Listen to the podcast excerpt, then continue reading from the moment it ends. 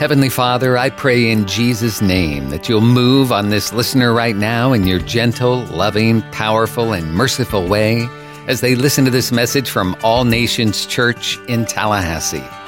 Amen. It's time for the word. Are you excited about the word this morning? I feel like we should dim the lights and get the light strobing for the announcement, right? Like the NBA. But you know him. He, he's a, he's literally a son of the house. Come on, somebody. Um, he's all the way from Fort Worth, um, um, Fossil Creek Church in Fort Worth, Texas. Please stand to your feet. Give him a round of applause. Pastor Philip Dow. Let's say amen for him as he comes. Thanks, man. Thanks. Appreciate you. Thank you guys very much. You can be seated. Thank you very much. Uh, I'm very thankful to get a chance to talk to you guys today, get to share what God has laid on my heart. I'm going to take you to Jeremiah chapter 1 this morning. If you want to go ahead and open up in your Bibles, or if you don't have your paper Bible with you, you can go on YouVersion and you can just uh, search Jeremiah chapter 1 on there, and it'll take you to uh, the, the verses that I'm going to cover with you this morning. Go ahead and get there. I just want to say what an honor it is to get to share with you guys today, to get to talk to you for a little bit. Um, I really believe that God has a message for you today. I really believe that God has birthed something inside of my heart that it was not just for my church, but it's something that was for your church as well. I'm thankful for every opportunity that I get to pass through Florida. We're on our way to Orlando right now. I have some, some guests I'm going to introduce to you guys here in just a little while. We're on our way to Orlando for, uh, I have some meetings down there, and, and they're headed down there for a big mission trip for our organization. But I'm thankful that we have a stopping ground and a stomping ground between Fort Worth, Texas and Orlando, Florida. So thank you guys for, for being faithful. Thanks for continuing to provide a place of worship here in this community. Um, as, we, as we've been around your community the last couple days, we've gotten to see a lot of what's happening here. God has really laid some things in our hearts, and, and, and I really believe that God is going to do some awesome things through All Nations Church as you guys reach out into the community of Greater Tallahassee. This morning I'm going to take you to Jeremiah chapter 1, but before we get there, let me just tell you that I've been watching a lot of Olympics coverage over the last couple of weeks. I've probably been watching an unhealthy amount of Olympics coverage, if I'm honest with you. Um, it's, it's gotten to the point where I feel like I'm almost on the level of addiction because I'm so excited to get to see what's going to happen next. And there was, I don't know if you've been watching much, but there was a swim meet that happened just this past week. And, and there was one girl from America. She actually comes from Alaska named Lydia Jacoby. And Lydia Jacoby was not expected to win the particular swim that she was in. But as it came down to the end, she ended up taking the gold. And I, I remember as she touched the wall and she turned around to see what place she had finished, I fully believe that she expected to be in about second, third, or maybe even fourth place. But when she touched the wall and she turned around, she looked at the board and saw her time on the board. I don't know if you saw this, but her face just exploded with joy because all of a sudden she realized not only had she completed the race well, but she had won the gold medal in her race that she was in that day. In that moment, I really felt like, like this national joy came up and this, this moment of, of happiness came up. And then one of the commentators who was on the news or on the, on the app that day that I was watching, and one of the commentators said, she comes from the state of Alaska, and in the state of Alaska, there is only one pool that's a 50 meter pool. That should tell you something. That tells you that this girl was dedicated, this girl believed in what she had been called to do, and she put in the hustle to make it happen. This morning, I'm going to talk to you this morning about how to be a finisher. How many of you realize that when we get into the race of life, we don't start out just so we can start? We don't start out just for the middle part either. We start out so that we can finish. We start, start out so that at the end of the time, God is going to look at us and He's going to say, Well done, my good and faithful servant. I really believe that God has called each one of us as Christians to be finishers in this race. We're not called just to be a, a, a, also ran type people, but we are called instead to do everything within our capacity, everything within our abilities to accomplish what God has placed on our hearts. Now, my calling is different from your calling, and your calling may be di- very different from the person who's right next to you. But I want you to hear from me this morning is that God has called you to be a finisher. But sometimes finishing looks a little bit different than you would probably expect it to. I want to read to you a verse out of Philippians, Philippians chapter 1, verse 6. It says, being confident of this, that he who began a good work in you will carry it on to completion until the day of Christ Jesus. I think there's an important word in there. He'll carry it on to completion. In other words, he's not going to leave you halfway along the journey, but Jesus is going to continue showing up. He's going to continue investing. In you. He's going to continue showing up in your life. This morning I got the special privilege. I told you I'm not traveling by myself today. Normally when you see me, I'm, I'm, by myself with just my family, my wife Michelle and my two boys. But today I got to bring some of our students with me and our youth pastor with me from Fort Worth, Texas. I want to invite Pastor Chris, who's a, a phenomenal youth pastor. He, he is leading this great group. He's going to bring a couple of our kids up here. They want to greet you and just share a little bit with you.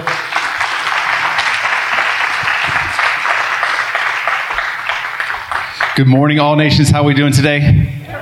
Awesome. It is an exciting joy to be here with you guys on this morning. As Pastor Philip mentioned, we are here uh, to serve the community of Orlando this upcoming week on a missions trip. And I believe that as part of what we're talking about today, one of the next steps in our calling of faith in myself and in all these students right here is to go and serve uh, people that may be close to Christ or people that are far away from them.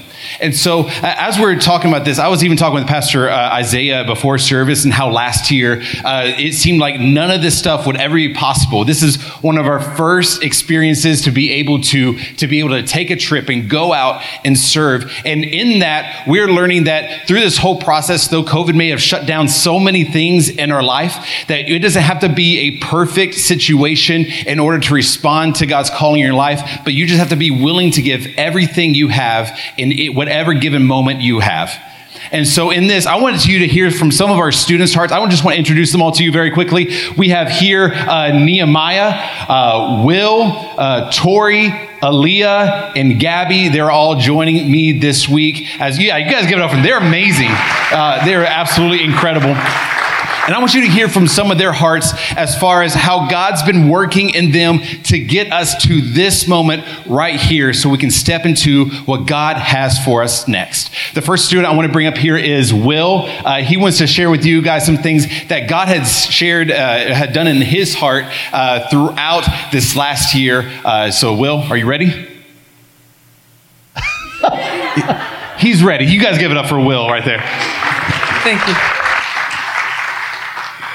Well, I've always known God and grown up with Him because I grew up in the church, and I've always had a relationship with Him. I was dedicated in church, and serving God was always like a therapy for me whenever I had problems with myself or with other people. Um, and I was I was growing with I was growing with the Lord, and I was I was doing well with Him until COVID nineteen hit, and I had to do online school. I was away from all my friends, and I will like the only connection I had to them was to play video games. And after a couple weeks, I know we were all pretty much done. And I realized that I was only talking to a couple people and I felt like I was even pushing them away. And during quarantine, I started stressing out that maybe like I wasn't good enough and maybe that um, all these things that were happening I just I couldn't handle it, and I realized that I was super unhappy with myself. I was barely talking to anyone, and I started bubbling with anxiety and depression, and especially like social anxiety. And I was I was barely even talking with my own family at this point. But then I went up to my dad because I realized I had, I had nowhere else to go. And I asked him, Dad, what should I do? And he looked me in the eyes and he said, if you try and search for anything here, it's only going to lead to more problems. You need to find you need to find God. So I went to Pastor Chris, and he was live streaming from his own apartment, and he and all the other people in the church they helped build me up, and I started going into the school year, and I had I had a decent relationship with God at the time. I had I'd grown a little bit, after being crushed. And I started feeling like I was living two different lives. I was like all these horrible things like at my house and at school. But then whenever I got to church, I just acted like I knew it, I knew what I was doing. I knew God. And eventually I realized that I had done exactly what my dad said. I had turned to the world again. I would tried to put on like a good face for everyone. So I ended up completely surrendering surrendering myself and now I have a good relationship with God. It's the best it's ever been. And what I do is is now I know that if I have any problems, I can pray, I can read my Bible, I can do all these things, and I'm I don't have to turn to the world anymore. I but what I can do is I can help the world, and that's about it. That's. That's great. I, I love that because as we as we come to God in things, God's the one that fills us up, and He's the one who empowers us to be able to go and do more than we ever thought possible. And so, thank you, Will, for sharing with that, uh, that story with us. Uh, we really appreciate you sharing your testimony. Uh, the next person I wanted to bring up here uh, is is Tori, and she has she has uh, her testimony is kind of rooted in some life events that she's had happen, and I want you guys to hear uh, what God has been doing through her life as well.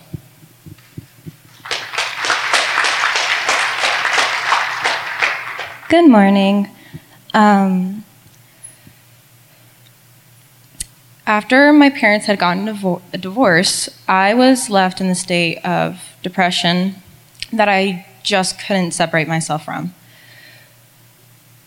Though I felt this constant feeling of emptiness and confusion, God came into my life through the people that He sent my way. God knew how to send people to comfort me during my mental breakdowns, to guide me in rough situations that I didn't know how to react, and to just be beside me when I felt I had no one. He sent love and grace through the people that I've met throughout my life, even in the moments where I felt the most alone. God would make himself very present in a clear way to me, showing me that He wanted me, that I was loved, and was never going to be alone. He filled the empty spot within my heart left from my parents' divorce, working in my heart and my life, working on the story that He had planned out for me. And through all of this, though I was blind to what He was doing, He still continued to work. He even stayed patient with me during rebellious phases of my life. He showed me that as long as I lived for Him, ran after Him, and obeyed His word, I would never feel alone or empty again because He loved me. Because God showed me His amazing love and grace, I strive to also show others the love that He showed me. Because God was so kind to me and gave me another chance to see life through God's eyes, I also live to be kind and give others another chance to see life in a different view. God has given me more, and I strive to act more like Him and do all for Him, to love and do all I have for the Lord. Thank you.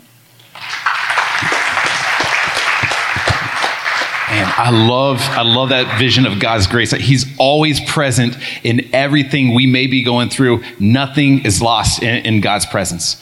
I want to bring up one more student. Uh, I want to bring up Nehemiah with me, and he wants to share uh, how but God's been working in his heart, you know, coming out of the pandemic and really trying to get to this moment where, where God can really use uh, His faithfulness and His heart to serve others. You guys give it up for Nehemiah.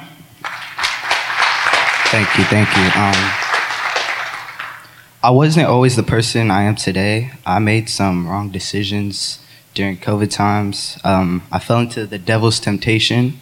This past year, I've noticed that um, the devil strikes those who are closest to God. And um, I was born into a Christian family. Um, I always went to church Wednesdays, Sundays. Pract- like I participated in a lot of church things. Um, during when COVID hit, um, I was fine the first few weeks, and then it started to hit me. Started losing a bunch of friends, and the friends I did have were like lockdowns. I couldn't hang out. Um, I went back to school for football. Uh, a lot of my friends are online. I know I started noticing that I didn't have anyone to talk to. I was very lonely, and the idea came up to my head that oh, I should hang out with the popular kids, give them a try as I started hanging out with them, I noticed that I started changing a lot. I started um, doing stuff I knew I shouldn't be doing. And that was the cool thing. So I just went along with it. And I noticed that I was being distant from everyone. I lost a lot of friends because of that. And um, I was just lost. I didn't know what to do. And then one day I was just hanging out with my friends, and, I, and then something just hit me. I felt God tell me that I need to get back on the right path and I just didn't know what to do. I started tuning into Pastor Chris's live streams, and I started just getting more engaged with God. And now that I feel like I'm back on the right path, I feel like now I can help others, those who are in the same position, those who felt like they're alone, but they're really not. everyone has someone. And yeah, that's all I have for you guys. Thank you. We want to thank you guys for allowing us to kind of share with you what God's been doing in our hearts as, and hope that you be encouraged too as, as a pastor is about to bring the rest of the message and whatever you may be facing today. You know, you don't have to have a perfect situation in order to follow after God. You just have to be willing to take that next step so that you can finish strong. We want to thank you guys for having us this morning. Thanks very much. I want to remind you of that verse that I read right before they started. Philippians 1 6 says, Being confident of this, that he who began a good work in you will carry it on to completion until the day of Christ Jesus. I hope that you heard the stories as I shared with them today, and I hope, I wish that I could, could have their parents tell you their stories of them praying for their kids and, and spending the sleepless nights and the moments where they really invested in those kids. I, I wish that I could take you to those moments, but I really believe is that God has called each one of us to be finishers who come to the completion of who he's called us to be. This morning, we take you to Jeremiah chapter 1. We're going to begin in verse 4 this morning. But before we do, let me just tell you maybe you don't know the story of Jeremiah. Let me introduce you to you just a little bit. Jeremiah was a prophet, but he probably wasn't the type of prophet that you and I desire. Jeremiah was a prophet who was called to give the bad news to the nation that the nation is about to go into captivity. Jeremiah didn't get to bring any good news. Instead, he had a call to repentance. He had a call to conviction. He had a call to, to walk out of the things that they thought they were called into and into this time of trouble. You know, I really believe that, that sometimes we as Christians, we get so caught up in trying to seek out the good things that we forget that we're called to seek out the God things. We're not just called to seek out good things in our life, we're called to seek out the God things in our life.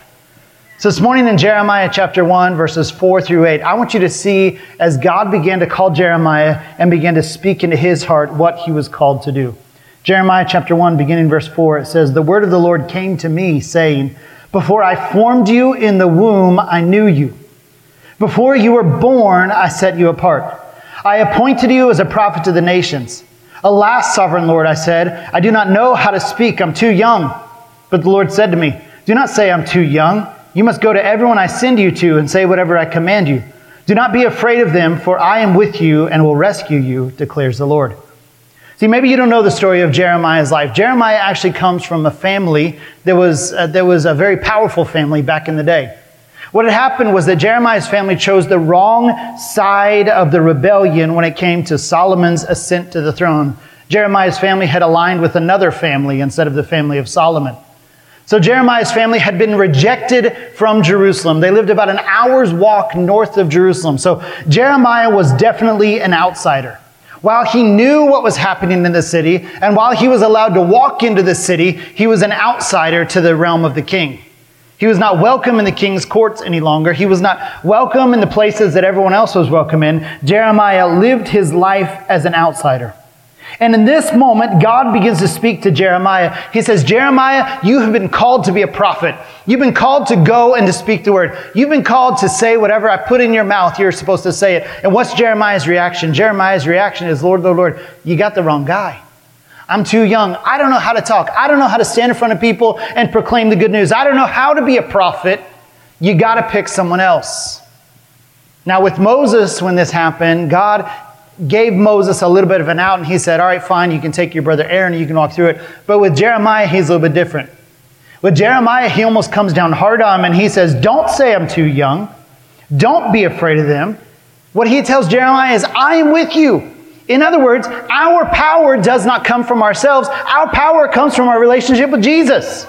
If you're starting with anything other than a relationship with Jesus, if you're starting with how good you are, or you're starting with how much, how much experience you have, or you're starting with how everyone should listen to you because you've earned that right, if that's your starting point, then you've missed out on who God is. Because when I come to Jesus, I come to Him in my weakness, and in my weakness, He becomes strong. I stop depending on myself, I start depending on Him instead. I want you to hear this morning that it's easy for us to lose sight of God's plan when we get in the weeds of life. It's easy to get into a point where we feel like we've lost everything, we've lost sight of God Himself, and we're just fumbling around on our own, lost and confused, feeling like no one even cares that we're out there. I'm sure that's exactly where Jeremiah felt himself in the beginning of Jeremiah chapter 1. He felt himself completely lost. I have two sons, Tyler and Mason. Tyler is 10 and Mason is 8. A few years ago, I started taking them on hunting trips with me. I would, I would put them in the truck and we would drive about eight hours away from our house and we'd spend about a week hunting in, in the, the bird area, in the bird fields. We'd take them out there and I'd dump them out, and it was always me, my two sons, and my dog. But here's the deal I knew that we were going to be hunting in grass that was taller than my kids. I knew we were going to be hunting in grass that was taller than my dog. So when we would get out of the truck each time, I would make sure that they had a little waist pack with them. And inside that waist pack, there were some snacks for them and there was some stuff like that. But inside that waist pack, there was a little whistle. And I told them, if we're ever walking around and you lose sight of me and you start to get scared, you don't know where I'm at, just take that whistle out and start blowing it, and I'll come find you. Just sit down, don't walk around the field. Like, just sit down and start blowing your whistle. I'll come find you. It'll be fine. When I let my dog out of the carrier, you know what I do? I put a GPS collar on him. So that when he starts running, I can look at the little handheld thing in my hand and I can see, oh, he's 373 yards in that direction and he's on point, so I better hustle and get over there. I started doing that because the first time I got this dog, I let him out of the carrier and I didn't have the GPS collar on him, and I lost that dog for like eight hours. I never saw him again. Eight hours later, I'm walking around the field grumbling and cursing this dog. When I finally found him, he's perfectly happy to see me. He's had a great day. I've had a terrible day. So when I get out of the truck, I put a whistle in my son's hands. I put a GPS collar on the dog. You know why? Because I know that when I get back home, my wife is going to expect me, two sons, and a dog. I'm not aiming for 75% return rate, right? She's going to be really mad if I leave one of those things at, on the field. So I know every time I pull back into the house, I better have 100% return rate.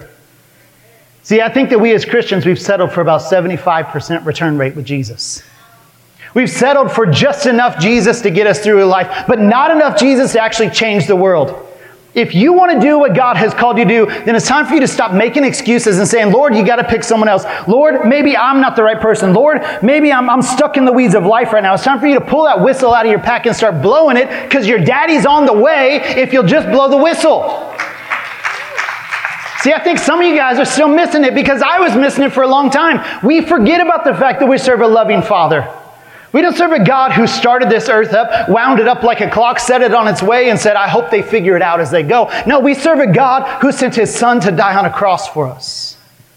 We serve a God who loved us so intimately and so, so completely that he said, I will sacrifice my life for them.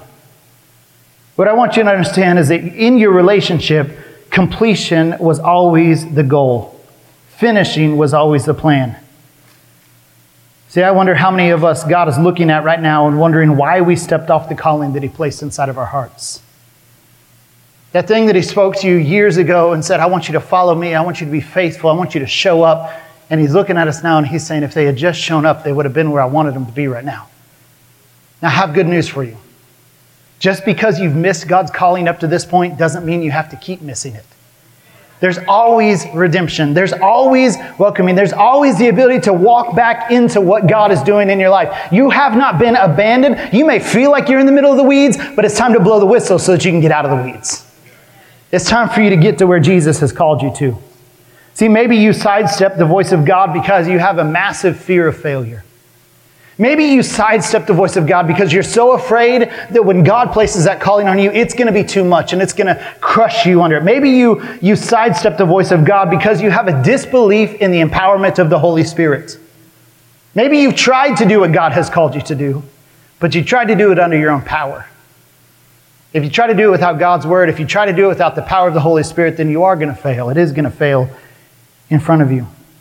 Or thirdly, maybe you sidestepped the voice of God because you became frustrated at the obstacles that were in front of you. You became frustrated at the things that seemed to not be going your way, and you said, God, if it's your calling, then it should have been easy. God, if it's your calling, then why are all these people coming against me? God, if it's your calling, why do I feel like I'm completely on my own? Why do I feel like I'm lost out here? Let me tell you something. The proof of God's calling in your life is that there's going to be obstacles. The proof of God's calling in your life is that it's going to be hard sometimes. If something's too easy, it probably means that God's not in it. Because every time that God has spoken to me something in my heart, I've had to allow that dream to die inside of my heart, get planted deep down in the ground before it ever took root and began to grow into something else. So with Jeremiah, here he is looking at God, and God is saying, Jeremiah, I'm calling you, go and preach the good news, but not really, it's the good news in eternity, but it's not the good news for the nation at this point. He's telling Jeremiah, you need to go, you need to do what I've called you to do. Let me take you to Jeremiah 1, verses 11 through 14 now. This happens here. It says, The word of the Lord came to me, meaning Jeremiah. What do you see, Jeremiah? I see the branch of an almond tree, I replied. The Lord said to me, You have seen correctly, for I am watching to see that my word is fulfilled. The word of the Lord came to me again. What do you see? I see a pot that is boiling, I answered. It is tilting toward us from the north. The Lord said to me, From the north, disaster would pour out on all who live in the land. God uses two illustrations here with Jeremiah. The first one, he uses the almond tree, which would have triggered a thought in Jeremiah's mind to recognize that God is constantly watching out for his people. The second one is a pot that's about to boil over and it's coming from the north toward the nation. And God tells him that's exactly what's going to happen is that, that this nation is going to conquer you from the north. There's going to be disaster that pours out to you from the north. But I want you to catch what happens here. These are not like, like Daniel's signs and wonders happening, right? Jeremiah is not having to come up with like new words to explain the, the, the cherubim and the, all the angels and all the stuff like that. He's not having to recreate it and find words. He's God speaking to him in his normal language. He said, Jeremiah, what do you see? He said, I see an almond tree. Jeremiah, what else do you see? I see a pot that's about to boil over. What I want you to understand is sometimes God speaks to us in our language. Oftentimes, probably more times than not, God speaks to us in the language that He speaks. We don't have to be fluent in the King James version of the Holy Spirit to actually have the Holy Spirit. God speaks to you in the language that He speaks to you in. He speaks to you in your heart language. Maybe English is your second language. Let me tell you something. God speaks Spanish too. God speaks French too. God speaks every language of the world, and God's going to speak to you in your heart language. And when God speaks to you, something's going to start to stir up inside of you, and your illustration might be different than my illustration. If God spoke to me, He said, What do you see? And I said, I see an almond tree. I don't even know what an almond tree looks like, right? God would have to reveal that to me. But for Jeremiah, that was a normal thing. I see an almond tree. What else do you see? I see a pot that's about to boil over. Here's what I want you to catch. Oftentimes, we think that God speaks to us loudest at church or in the midst of a life altering mission, but more often than not, God's going to speak to you loudest in the mundane things of your life. God's going to speak the loudest to you when you're on your drive to work. God's going to speak the loudest to you when you're sitting at your desk at work trying to get things done, and all of a sudden, the revelation of the Holy Spirit is going to hit you. God's going to speak loudest to you, maybe not in the moments that you're gathered together here in this church, but in the moment that you leave this church and go to have lunch with someone. That's the moment that God's going to speak to your heart and give his calling to you. See, God is not a respecter of location. It's not that this location is any holier than any other location. What I want you to catch is that God is a God of everywhere. And He speaks to us in our language. He speaks to us in ways that we need to understand. Several years ago, you heard, heard some of these kids, many of them when I started out at the church that I'm at now, Fossil Creek Church. I started out as a children's pastor there. Several of them were in my kids' ministry back then. There was one particular boy who showed up every Sunday morning. He showed up early and he stayed late every Sunday. He'd get there early, he ran sound for me. He was probably about in, in fourth or fifth grade when he started running sound for me in our kids' program. He'd get there early, he'd turn on the microphones, he'd turn on the music, he'd make sure everything is there. Man, this kid was, he was locked in, he was great. But here's what I began to learn. When everyone decided to sleep in on a Sunday morning and it was me and one kid and that kid in the back of the room, that kid still showed up. He still did his job. He still turned on the microphones. He still made sure that the videos worked. When the room was packed and there was, there was, you know, tens and dozens of kids crammed into this room and it was all hot and sweaty and we were having a great time and the Holy Ghost was falling, in that moment, the kid still showed up and did his job. He made sure the microphone was turned on. He made sure the screens were on. He made sure the video was working. Looking back on it now, I realized that what God was speaking to me through that young man's life was that he's a God who shows up. Whether it's for one person or whether it's for hundreds of people, God shows up. He speaks to us in our language. In that moment, I realized that my job is not to be the biggest and brightest, the next big thing. My job is to simply be obedient. Maybe you've been living your life trying to be the next shiny thing for the church. And I'm telling you, you weren't called to be the next shiny thing. You were called to be obedient. You were called to show up when God says to show up. You were called to open your mouth when God says to open your mouth. And more than this, you ready for this? You were called to shut your mouth when God says to shut your mouth. I don't know about you, but I have a little trouble with that. Sometimes I got to get to the point where I say, you know what? If God says shut up, I better shut up. It's part of life. God speaks to us in our language. Maybe you dream of owning your own business one day and you feel like that would make your life complete. Or maybe you dream of being the type of parent that has 10,000 likes on your Insta stories of your, of your kids and all your parenting things. Maybe that's what you're aiming for, but I can tell you this even if you get all those things, you're still not going to be fulfilled. Because if you don't start with the calling of God, then you're always going to feel like you're missing something. If you don't start as, I, as Jeremiah had to, if you don't start by saying, I see an almond tree and I see a boiling pot, if you don't start there, then you're always going to feel like you're speaking someone else's language and trying to live up to someone else's expectation. See, the issue is not that we have dreams. The issue is that we try to impose our dreams on God's plan for our lives instead of allowing God's dreams to grow inside of our lives. We say, Well, God, I have this dream. I hope that you'll bless it. Maybe, maybe you're not like this, but let me tell you, I pastor a church full of people, and people love to pray this way God, I hope that you bless what I want to do. God, I hope that you bless what I put my hands to. And I would say that God's probably in heaven saying, Hey, if you would just do what I called you to do, you wouldn't have to keep praying for blessing. I'm already blessing it. I'm already over there. Just show up where I told you to show up. I think sometimes we get so frustrated with Christianity because we're trying to make Christianity about us. We're trying to put ourselves on the throne instead of Him on the throne. We forget about the olive tree. We forget about the boiling pot. And we say, I want my own version of Christianity. But if you're going to finish the race, then you got to understand who you're starting the race with. You started with Jesus. You started with the one who comes before you, but then we run into this problem of what if there's obstacles? What if there's someone who stands in my way? What if there's someone who says I'm not called to do what I was called to do? I can remember being about 14 years old and feeling the call of God on my life. And I, I felt as though God was just, I mean, He was real. He was showing up. And I knew like I was called to do something for the kingdom of God. And I shared that with a friend of mine. And I told him, I said, I believe that God's called me to that. You know what that friend told me? He looked me square in the eye and he said, That's not your calling, that's someone else's. Man, you want to talk about taking the wind out of your sails? That just about did it. That just about put me on my back. I was like, man, if I'm not called of God and you're holier than I am, right? If the rapture happens, you get to go. I'm not sure. Like, I'm still trying to figure out if I'm going to make it, but I know you're going to make it. If you're saying I'm not called, then you must be right. But here's what I had to learn I had to learn that I'm not called by other people, I'm called by God. I had to learn that the voice of man doesn't overrule the voice of the Lord. I had to learn that the Holy Spirit is better and bigger and brighter in my life than anything else. What I want you to know is this that you're going to face obstacles, and obstacles don't mean that the calling of God isn't upon you. Obstacles mean that the calling of God is strong upon you. And it's time for us to figure out how to push through. Look what, look what God says to Jeremiah Jeremiah 1, verse 17 through 19. God speaks to him. He says, Get yourself ready. Stand up and say to them whatever I command you. Do not be terrified by them, or I will terrify you before them. Today I have made you a fortified city, an iron pillar, and a bronze wall to stand against the whole land, against the kings of Judah, its officials, its priests, and the people of the land. Maybe you need to be reminded of who God created you to be. Maybe God has put a big calling on your life. You say, God, I can never measure up to that. Let me remind you what God said to Jeremiah. He says, I have made you a fortified city, an iron pillar, and a bronze wall. Some of us need a little, get a little grit in our stomachs now. It's time for us to own up to it and say, you know what, I may not be who I dreamed I would be, but I'm exactly who God called me to be. It's time for me to decide I'm going to be a fortified city. I'm going to have some walls around me that when the attack of the enemy comes against me, it ain't going to stop me. In fact, it's not even going to hurt me because he can't hurt walls.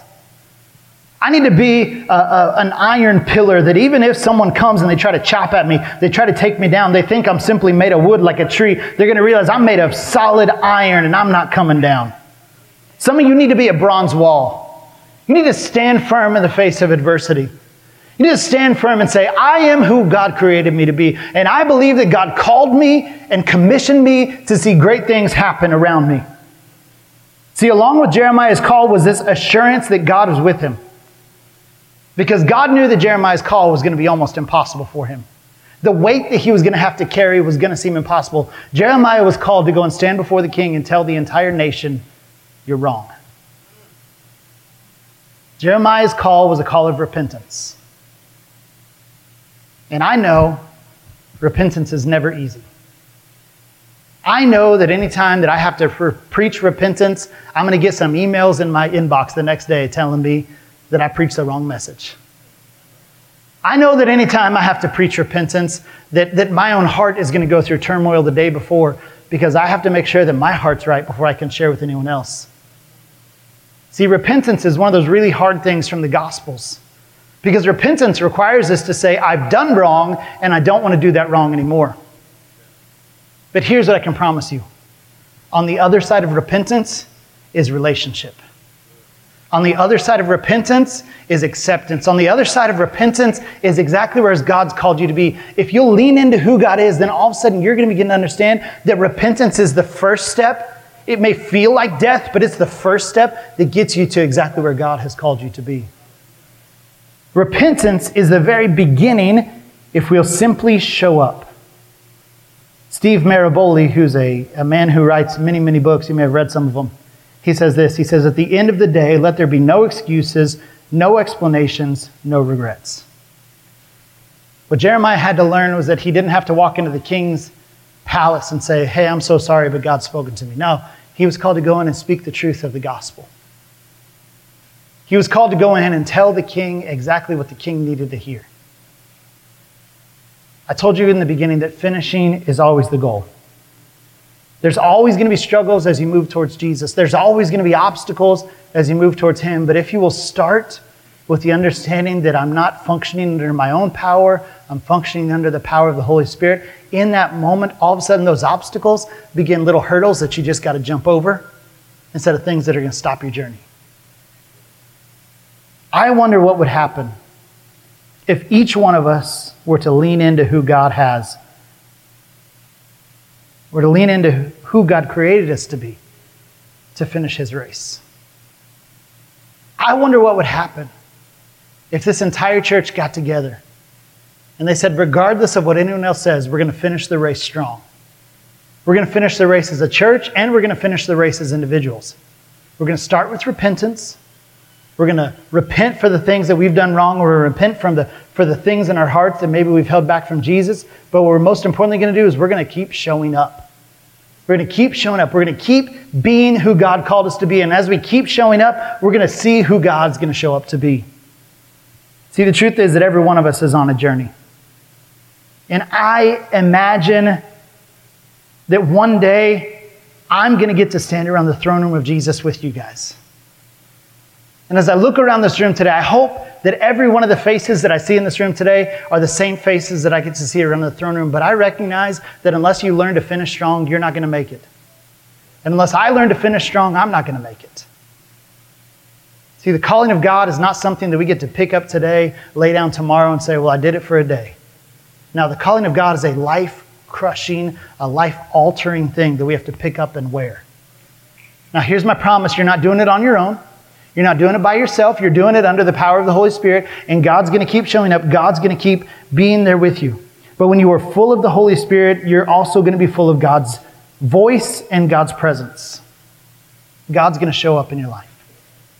I'm going to close out my time with you. I want to, I want to tell you a brief story. It happened to me a couple years ago. I had, at that time, it was actually 2019, I had just taken up running as, as my form of exercise. I was going through a time where I was trying to be a little bit healthier, and I said, I'm going to I'm going to learn how to run long distances. And so I'd gotten to where I was running very long distances. One night I was, I was on a run, a particular run from my house to the church where I pastor at. There's a part of it where you have to run across railroad tracks. It's several sets of railroad tracks in a row. And as I ran across the railroad tracks, I, I stumbled and I kind of messed it up. And the gravel, the loose gravel that was there, I kind of stumbled and messed up. And I fell right on those railroad tracks. I mean, I hit my, I hit my ribs right on the track. Just, I mean, smacked me. I oh, it hurt. It hurt so bad. I got up and I was about four miles from where I was trying to get to. I'd already run a long ways and I was about four miles from the end. I got up and I kind of brushed myself off. There were cars all around. I mean, was, I was sitting at a railroad stop. There were cars that watched me do it. Got up and I brushed myself off and I said, you know what? Even if I have to limp and walk, I'm going to get to the end of my run. So I started limping, started walking, started dragging myself. About a mile down the road, I wasn't feeling much better, and I thought I should probably call a doctor or something. I don't know what I've done here. Go a little bit further, about another mile down the road, I started catching my breath finally. I'd gone two miles down, so everything's starting to even out. A little while later, I only had two miles left in my run, and I said, I'm going to give everything that I've got. I'm going to gas it. So I just start running. Start jo- I'm not running, I'm jogging at that point. I come to a point where I have to make a 90 degree turn. And I have a choice. I can run on the road up to the light and then make a 90 degree turn, or I can cut through a little gas station that's right there. Now realize cutting through the gas station would probably save, save me like 10 steps in total. That's it. That's it. But in my mind, I'm like, man, that 10 steps, that's 10 less steps I have to take. Coming to the gas station, I'm about to cut the corner. And right before I cut the corner, I, I audibly hear God speak to me. And God said, We don't cut corners. I said, Okay. So I kept going straight. I ran, like I said, it was only like 10 extra steps. I turned the corner. I'm running, came to another corner, and I had to do the same thing. I had to make a decision. Am I going to cut through the parking lot or am I going to go around? And I heard God again, We don't cut corners. And I thought, man, God, I'm hurt. Like, I don't feel good. I just want to get to the end of the run no matter what. Like, I just want to finish. In that moment, I realized that what God was saying to me had very little to do with the run that I was on and a lot to do with the journey that I was on.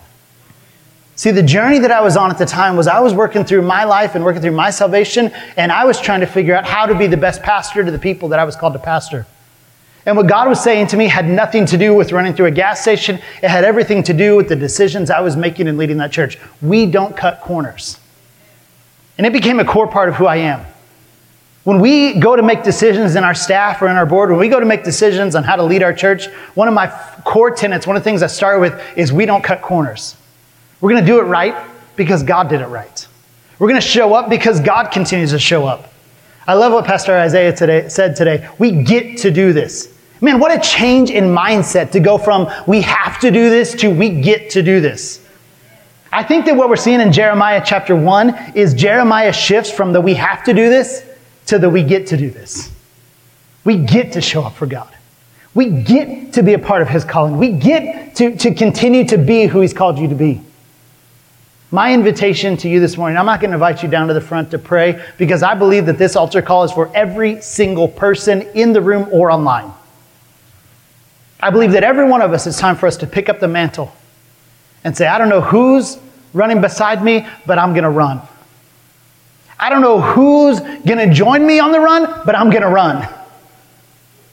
I don't know who's going to partner with me in my calling, but I know that my calling remains the same. I'm going to ask you to stand with me this morning. I'm going to pray for you, then we're going to sing a worship song real quick. I believe that the calling of God is heavy upon this room today. And I believe that there are some Jonahs in this room who've been running from Nineveh for a long time. And the whale's about to get you. If you've read Jonah, let me, let me tell you that. There's some of you in here who've been running from your calling for a long time. Maybe you got scared. You said, it seems like it's too big. Maybe you got crushed because someone told you that it wasn't your calling. Or maybe the obstacles just got to be too much. Whatever it is, I hope that God begins to rebirth that dream inside of your heart right now. Because you were not called to start the race, you were called to finish the race. You're called to finish this thing. We have every assurance that he who began a good work is faithful to bring it to completion, even to the coming of Jesus Christ. Let's pray together. God, I pray over this church right now. God, I pray over this group of people, and I believe, Jesus, that you have a calling in place for some souls in this room. God, in this moment, let us not move our eyes away from you, but instead let us focus in under the power of the Holy Spirit, God. Let us lay our hearts bare, beginning with repentance. God, we apologize. We repent of the things that we have done wrong. We repent of the thoughts. We repent of the, of the, the moments that we move from temptation into sin. We repent, God, first. And now, God, after we repent, we lean into the relationship. We recognize that there's so much more on the other side of repentance. God, I pray today that you would raise up finishers inside of this church. That you would raise up people who come alongside of others and they say, let's run together to the end of the race. Let's push together towards it. I know that you have a calling in my life. I have a calling in my life. Let's put our callings together and let's go for Jesus together. God, I pray for a great revival to break out inside of All Nations Church in Tallahassee, Texas. God, I believe that you have a powerful moment in store for them if we will simply push in a little bit further. God, it may not be today, it may not be next week, it may not even be this year, but God, I believe that you're setting up the dominoes that are about to fall for this church. God, I believe that the Holy Spirit revival fire is going to sweep through from one wall to the other wall and then begin to overflow out into the city. And the city of Tallahassee will say, What on earth is going on at that church? I got to get there. God, I believe today is the day that we start the journey of saying we're going to be finishers, not just starters. Raise up finishers inside of this church. Raise up your people inside of this church, God. Solidify callings today. We believe that you are the God who died for us and you're the God who calls us. So let us lean into our calling. Jesus, I believe that you're going to do it. We worship you as if it has already happened. In Jesus' name, amen. You made it to the end of the message, and now what? Is God leading you to make a change? Are you needing a good church home where you can grow and help others grow as you fulfill your part in the body of Christ? Then we invite you to join us at All Nations Church on Sharer Road in Tallahassee, a multicultural church founded on the truth of God's Word and the power of the Holy Spirit. Our Sunday morning service is at 10:30 and Wednesday night service at 7, plus youth group and kid power and small groups and more. For more information, visit our website, allnationstallahassee.com.